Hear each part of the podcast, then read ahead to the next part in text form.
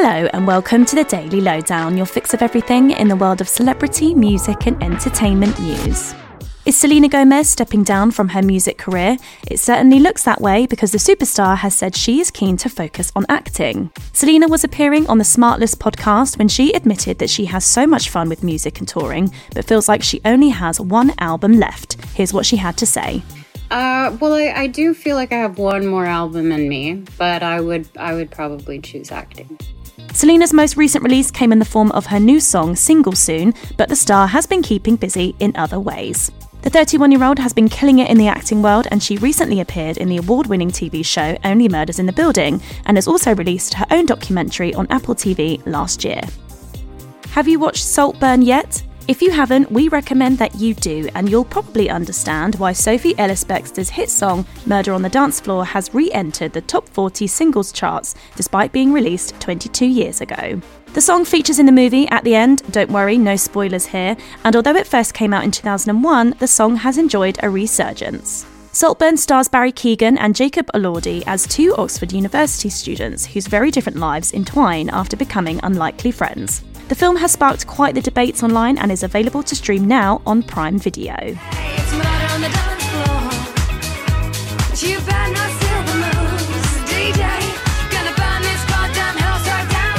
He might have retired from performing live, but Sir Elton John isn't stepping down from music entirely because it's been reported that the legendary singer songwriter has recorded an album with Brandi Carlile.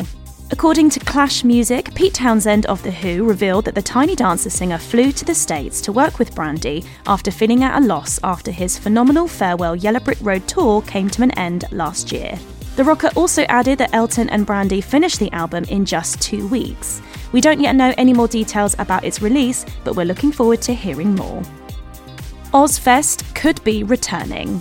Sharon Osbourne has said that she would be keen to bring back the music event as a touring festival despite husband Ozzy's ongoing health battles. Speaking on their family podcast, the Osbournes podcast, Sharon revealed that as long as artist managers were realistic with booking fees, she would be willing to bring a whole Ozzfest tour to major cities for fans to enjoy.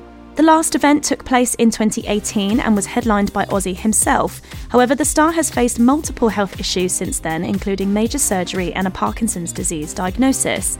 But the rocker remains determined to keep going.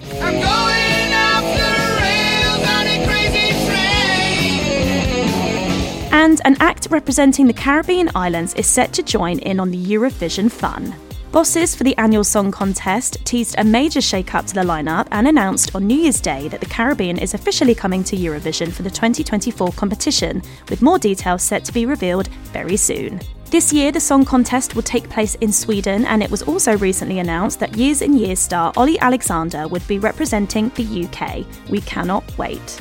And if you're after more royal content and are still wanting some festive cheer, then check out the Christmas special episode of our other audio series, A Right Royal podcast. The new episode is all about exploring how the royals celebrated Christmas. Our hosts paid a visit to Windsor Castle and the Tower of London to learn more about royal Christmas events and past coronations. We also chat to Call the Midwife star Leonie Elliott, who told us about her role in the Princess of Wales's carol service. Search A Right Royal podcast on all platforms to listen now.